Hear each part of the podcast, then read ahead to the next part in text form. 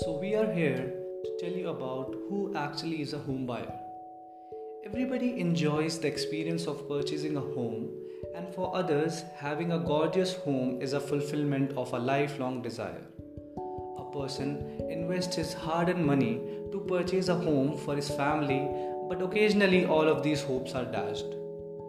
There is no such definition of home buyer under the Indian law, but if we were to describe it into a simpler term, we could just say that it is a person who purchases or invests in a property.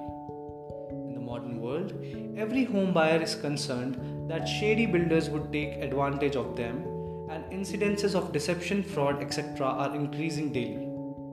The unsophisticated home buyer is unsure of whether he will receive the property after paying the builder upon the agreed sum, as well as if it will be delivered on time and in excellent condition.